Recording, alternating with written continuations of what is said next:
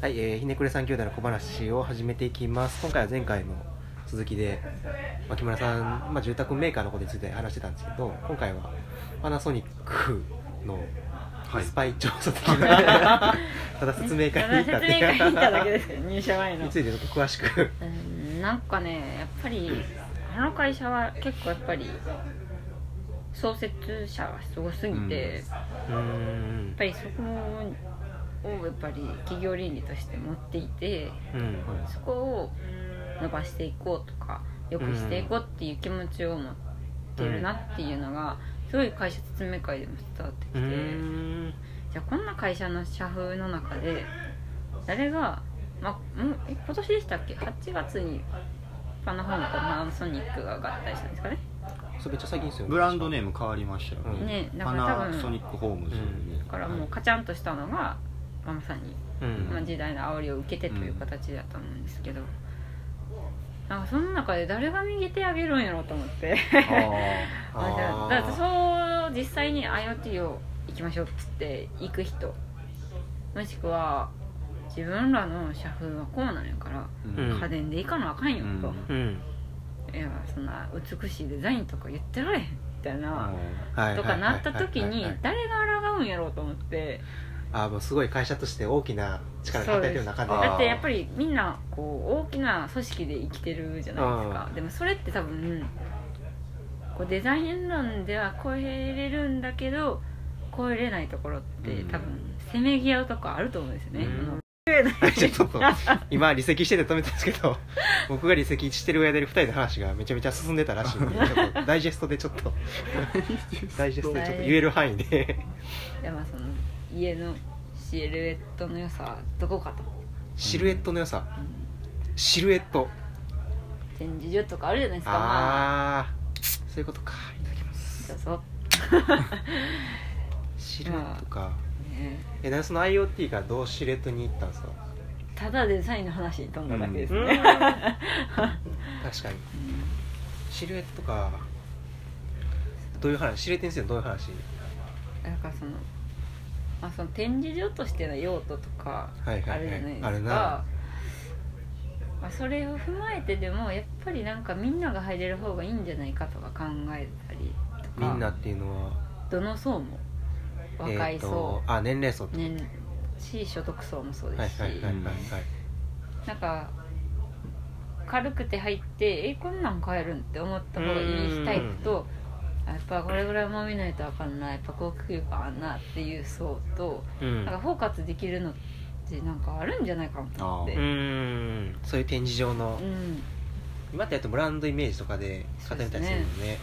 まあ商品とかね、うん。まあいろいろうん。あると思うんですけど、あとはまあレイヤー、うん。壁面の美しさみたいな話をちょっはとしてましたよい結構深い話をねしてましたよ。掘りたかったな。えー、ヤンギはどう考えてるのか？シルエットとか。シルエット。まあでも展示場って結構外観で、まあ、決まるところってあると思うんですよ、その中に入るまでうん。にまあその展示場のそれこそ住宅展示場のゲートから始まってるって思ってるから、じゃあそっから遠くから見てどういうふうに映るかとかこう見や、まあ、近くに来て見上げた時にうんどんなイメージ持ってもらえるかみたいな、うん。ところがすごくこう、あのーやっぱりまあ僕はし、まあ、シルエットっていう話もそうなんですけど、まあ、レイヤーって話もしていただいて、うん。そのこう凹凸うん。みたいなのってこう、まあ、僕ら建築学んできたんでその程度のあのこう言語化って言われるとちょっと悲しくなるけれどもでもお客さんにとってはすごくこう重要な要素であるから、なんかそういうところで、えっと今言ったそのいろんな層の人でもうん。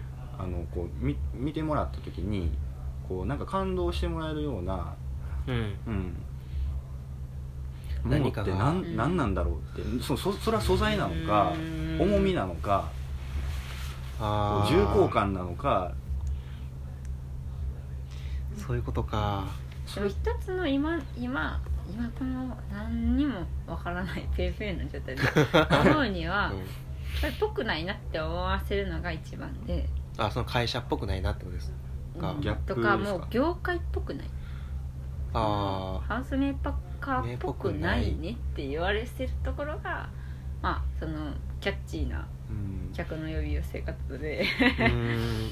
そうかぽいよねって言われたらなんか。それででもなんかこうちょっと思うのは非常にこうその瞬間の客寄せ的な感じじゃないですか、うん。マーケティングに近いというか、仲の良さをどれぐらいお客さんに分かってるくれるかなっていうのが、うん。だから展示場えじゃあ現状の展示場が定めてるゴールってどこなんですか？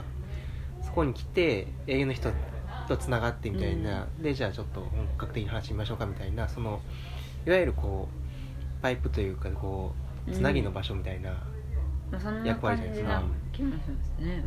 でそこの役割をどう変えるかって話になると、なんかその引き寄せ方というかお客さんとのうん。関わり方を変えていける気がするんですけど、今は完全にその家を買う目的でっうん。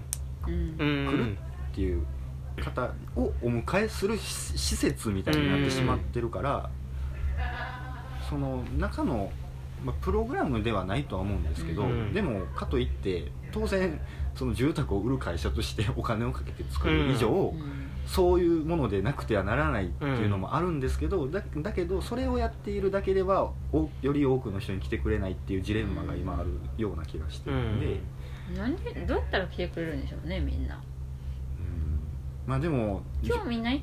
うんなんやろまあ花鳥園みたいなとこってあるじゃない？ですかなんか無条件にみんなあ行きたいなみたいないうとこ。あ別のイベントしてたりしますよね。ですね。うん。アニメイベントとか、動物のイベントとかっていうところにこうついででみたいな、ーうん。確かに用途は違え展示場確かに行きたいと思ったこと一回もどですよねないっていいか分かんないですけど。あー。でも多分それはまだ家を買うっていうふう。な、ほんまに買うってなったら多分行かんとけ分からん。ど。でもそれじゃあ意味がなくて、もっと手前の段階から。そうですね。なんか学生時代の時にああそこ行ったなみたいな風なこう思い出の場所みたいになってくると、うん。わかんない。いいのにな。みたいな話になりますけど、そこでじゃあ勉強していいみたいなとかって。うん、なんか展示場でフェスとかしたらいいじゃない。ですうん。かアーティストが展示場を会社から借り面白いでてすね。やってみるとか、うん。それって多分あの広さをアピールしたりとか。うん。なんか単純に展示場置く場所とか変えられへんのかなって思っててうん。積載ハウスとか他のメーカーは分かんないですけどなんか実際にお客さんが住んでる場所にエスコートするみたいな、うんうんあったりするじゃないですか。あの感じで住宅街の中に普通に展示場的なものがなんかあるとか。でそれが例えば展示場であって住宅でありながらもその地域の人が日常的に使えるなんか機能がうん。入ってるとか、うん。ちょっとフェスするとか。うん。でなんか、でも住宅街でやったら余計意味ないか、うんもう住んでるやんみたいな。もう一戸建て住んでるやんみたいな。うん。になるんか。だって場所を変えたら面白い気がするけどねなんか。そうですね。別荘的にあるとか、うん。山の中にあって夏にみんな来てくれるとか、うん。あやっぱ別荘で積載ハウスいいねみたいな話になるうんとか,、うん。なんか違うシチュエーションと混ぜちゃうとか、そん。な大きくなくてもいいから小さにくうん。なんかやってみる。じゃあ自分の夢が広がるみたいな。うん。で今ってその家の買い方が変わってくるって話もあるじゃないですか、うん。なんかこう一一世帯一世帯1個じゃなくて2つ持つみたいな一域居住みたいな話とか、はい。なんかそういうこうなんとなく僕の感覚でしかないですけどその住宅に対する需要が減ってきてるみたいな、うん。うん。でなんかこう新しいこう欲しいと思う住宅の提案ができてないからだけなんちゃうかなって気がしてて、うん。それができたら新築の需要も出てくる気がしてるんですけど、うん。その時になんか展示場がその先導的な役割をするとか、うん。うんニーズ調査じゃないけど、うん。っていうのを持ちながらできるとあなんか例えば商品開発ですると作ったものを広げるあじゃなくて、いやそういう現場からのそういうものがを受け取りながらなんか作るっていうのができると、なんか展示場の意味とか変わってくる気するんですよね。民泊とかまさにそういうんじゃないですか。例えば今ここ会場民泊でやってますよあー確かに。ねでもここにこう使われてるクロスとか確かに。冊子とかまあ何でもいいんですけどもう完璧にその一つのメーカーの仕様で確かに。作ってしまえば学生学生の時から積水のあの、まあへまあ、何々の部屋泊まったっていう思い出は残る。あ面白いです。じゃあ例えば普通のホテルとかがあってその中の部屋が積水ハウス仕様とかなってるとかはいでちょっと値段が違うとかもね、はい。と なんか憧れの、うん。そのやっぱりあのホテルのそこ部屋泊まりたいねみ部屋でたいなって。それ面白いな。確かに民泊とか確かに、なんかホテルとしてのブランドではなくて、ハウスメーカーとしてのブランドとしての宿泊施設、えー、めっちゃおもろいな。やってくださいよ。やりたい。いややってください僕がやるのもおかしいですけど。俺の仕事の領域で稼いで面白いな、うんえー、ちょっと続き深く深く掘り下げたいんですけどまた時間来てるので次回にします。ありがとうございました。ありがとうございます。はい